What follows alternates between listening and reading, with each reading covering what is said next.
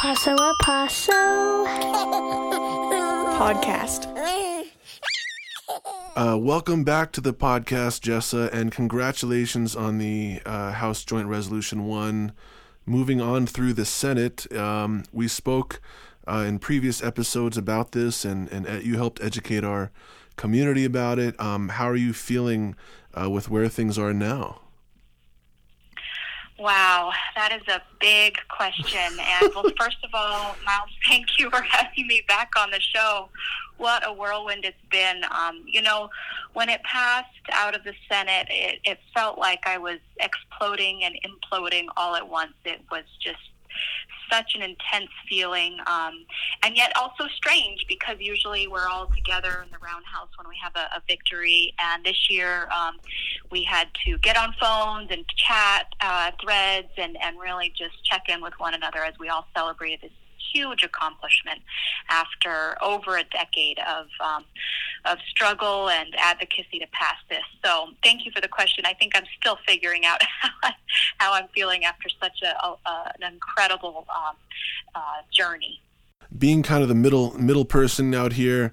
Um, what I gathered for those who haven't uh, been as close to the process as we've been, or certainly uh, you've been you've been closer than I, but we had our Taos town hall uh, where we had some of our state representatives as well as uh, Senator Gonzales on there, and Taos showed out uh, really strong for um, supporting HJR one and what they knew of it um, come to see that it moves through various committees in the state Senate, and then Senator Gonzales uh, expresses his support for that, um, and it has moved on through the Senate.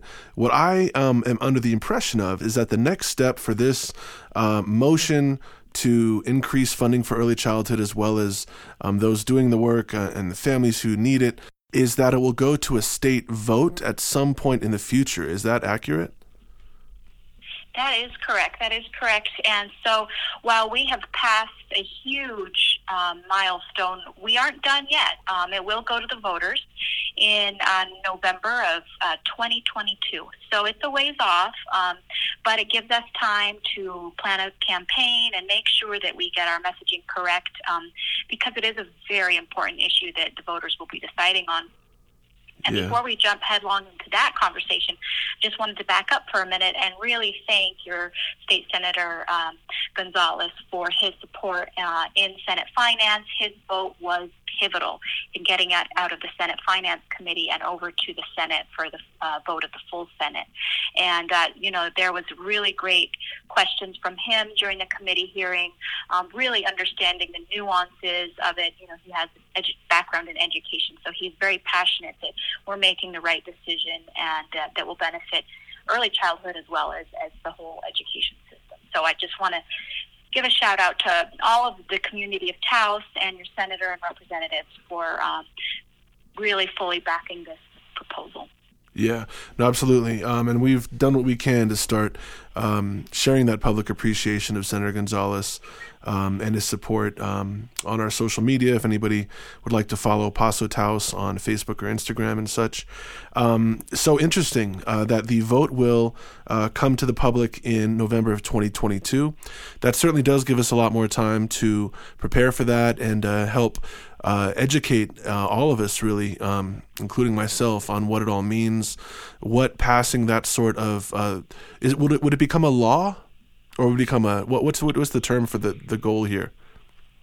Yeah, that's a really wonderful question. So, essentially, what we're doing is amending our state constitution um, because the Land Grant Permanent Fund is governed by our state constitution. And so, we had to go the route of really just analyzing our Constitution and rewriting it word for word in the black and white. So it's even uh, it's even a bigger structural change than law. Laws can you know be created and then uh, then take then uh, undone just by the legislature. But the reason we're going to the voters is because it's in this case it needs the approval of the legislature, and then one step beyond that, it needs approval of the voters. What is really exciting is that this constitutional amendment to increase the distribution from the Land Grant Permanent Fund for New Mexico's children, um, it has no sunset. In past years, when they have done these kinds of proposals, it, they put a 10 year sunset on it or five year, depending on which one. And this one has no sunset, which means if we wanted to decrease the distribution, we'd have to go back to the voters. And the likelihood of that happening is very slim. So we are literally creating a reliable, sustainable funding source for early childhood education and K 12 into perpetuity for uh, for as long as we can see. And what's incredible is that this fund is really robust, and, and what we've really been arguing this whole time, and it's just become more and more uh, to the forefront, is that um, we're really trying to strike a balance uh, for generational equity in that we're spending on today's children balanced with what we're saving for in the future. And what we had been doing up until now is we were saving more for the future than we were spending on our kids. So we were at a disbalance. With this increased distribution, it's going to strike a, a, better balance in that we're investing in today's kids as well as saving for, for future uh, generations. So it's just really exciting. So we're, we're, one of the first states in the country to recognize early childhood within our state constitution. Um, even in, in one of the pieces uh, put out by the Santa Fe, New Mexican New York Times State, they re- requoted New York Times column, uh, columnist Nicholas Kristof, and he noted that this amendment that made it through the legislature, he tweeted, "Congrats to New Mexico." Which is so close to becoming the first state to declare a right to early childhood education. Um, he goes on to say there's no silver bullets, but early childhood programs do a lot to create a fair and higher performing society. So, you know, it's we're excited in New Mexico, but we're also getting noticed across the country for this pivotal uh, landmark decision that we are about to make as a state to really, honestly, truly do a huge step forward in ending cycles of generational um, disenfranchisement from early childhood programs and really get at the core of ending the cycle of poverty. So it's just, I think what we're going to see play out in the years to come is just going to be phenomenal. Of course, like I said, it's not done. We we have to really get a clear message to the voters because things like this don't always pass, you know, if, if folks don't really understand the nuances or, or have an, idea of the goal of, of what's in before them. So it's going to be really important for all of us to be on board and have really good messaging um, so that we don't we don't let some sort of um, sort of bad information or, or misinformation uh, get uh, underneath and, and undermine um, the incredible uh, path forward that, that we have ahead of us. Yeah.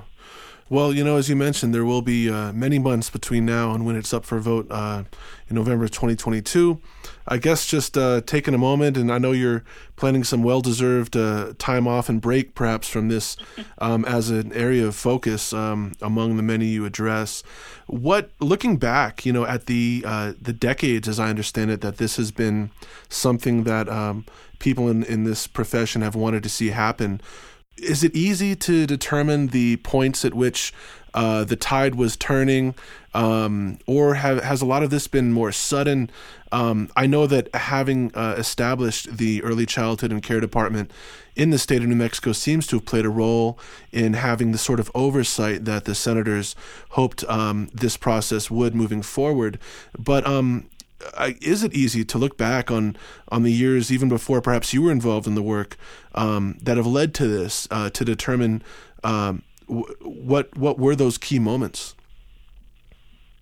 Yeah, definitely. No, there's been there's been so like sort of the interweavings of, of streams. They they come together and then spread back out again and come back together. There's been so many things that have influenced this journey over the years and probably don't have enough time to go over all of them, but some of the big things is, you know, we, you know, I, I work for CHI St. Joseph's Children, and I'm the public policy director there. We're a 501c3. So do we don't get involved in the uh, the political process. We work with the legislators that the voters send to us. Um, but the mere fact that we have been pushing this over and over again, you know, uh, folks who do the uh, the uh, the questionnaires for elections, this became a litmus test for candidates whether or not they supported the constitutional amendment for early childhood. So, so this really became something that people were talking about. Public, the public got behind us um, because they knew that this was a really great investment um, of our state funds. And so it really became if, when it when they went to the ballot box if if, if um, elected officials or candidates supported this or not. So this even though we don't get involved in the election process, this affected the outcomes of elections. Um, and so, like I was saying, we, we uh, work with the legislators who, who are in the roundhouse, and we've every year gone knocking, kept up the, the pressure and the dialogue, saying, okay, let's get the land grant permanent fund for early childhood. It's reliable, it's sustainable. Also, important to note, it will not raise anyone's taxes one penny. So this won't affect folks' taxes, and it will be a huge investment in our in our community. It's like moving the money from our savings account to our checking account. Mm. So you know, it was really something that we felt very passionate we had to do to address the systemic uh, funding uh, for early childhood. So every year, you know, when we started this ten years ago, they were spending very little into early childhood, very little. And so every year, a little bit more, a little bit more, a little bit more. And so that that built up to it, and then there was the trust, and then uh, was the the uh, the department, the ECECD, which really put into structure into place a structure to uh, facilitate the usage of this money. And so, you know, they would say, "No, we're not going to give you, you know, the land grant program, but let's let's let's do something else." So every year has been building up to that. Um, and you know, it, last uh, election, which was, you know, our senators, our state senators uh, elect, they go up for election every four years. And uh, this past cycle, election cycle, some folks who have been in there for a very, very long time lost because of, they didn't support this issue in the past. Wow. Um, namely a couple folks was uh, Senator John Arthur Smith was a, a, very powerful chairman of Senate Finance, lost his uh, primary election uh, to a challenger who supported this, as well as uh, Senator uh, Sanchez, uh, Clemente Sanchez, um, who's uh, from the the Grants area, and he um, he also didn't support this, and he lost his primary. So those are just a few examples, but um, that was really a turning point because they were, as well as Senator Mary Kay Papen from the, from the Las Cruces area, Doña Ana County, they were roadblocking this every year, and eventually the voters just said, "Okay, you're not going to send it to us. We're going to send somebody else into the roundhouse to see if they can get it to us." So it's all of those things, um, you know, just like a a complex novel. You yeah. have all these different uh, storylines coming to, to create this larger narrative and, and picture of, of what is happening in the, the story of New Mexico politics and education. Yeah. Yeah. Well, thanks for that context. Um, as we wrap up, um, obviously, this uh, initiative has been central uh, as far as getting the importance of early childhood, uh, those years, those experiences, and what young uh, uh you know young people are are um, uh, experiencing is is important, and that and this is part of that message and process. Um, are there other immediate needs um, in addition to this that that you know folks that you work with or are in circles with are talking about that they also hope will gain some traction on, perhaps even outside of the legislature in the near future? I know there's a wide variety, but just curious if any any come to mind. Yeah, no, that's a you know such a great question. There's so many things to work on it, and this session, my goodness, they addressed so many big pieces of legislation. It's phenomenal what was accomplished this year. Um, but you know, taking a step back and and from St. Joe's perspective, we always look at what are the big issues? What are the the really systemic things that could just help our state just leap forward? And you know, there's there's a lot of things to look at, and and and we really um, we really aren't sure what is the, the focus. I know some some people are really looking at and have been looking at a long time. Why isn't our legislature a paid legislature? Mm. You know, we're one of the few volunteer legislatures in the country, and it it has it's difficult, right? Like it's hard for everyday mom and dads, uh, teachers, just everyday New Mexicans to run because they have to work.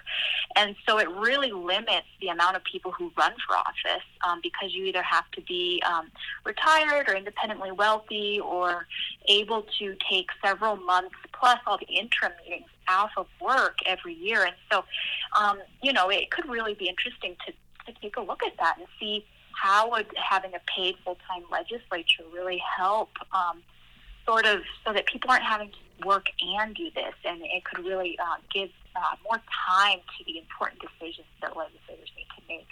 as well as increase uh, the competition. So that's one big thing that could really structurally change our state. Um, you know, there's there's a lot of other things, um, but it's we're just going to have to see um, what what uh, what we might look to uh, moving forward. Great.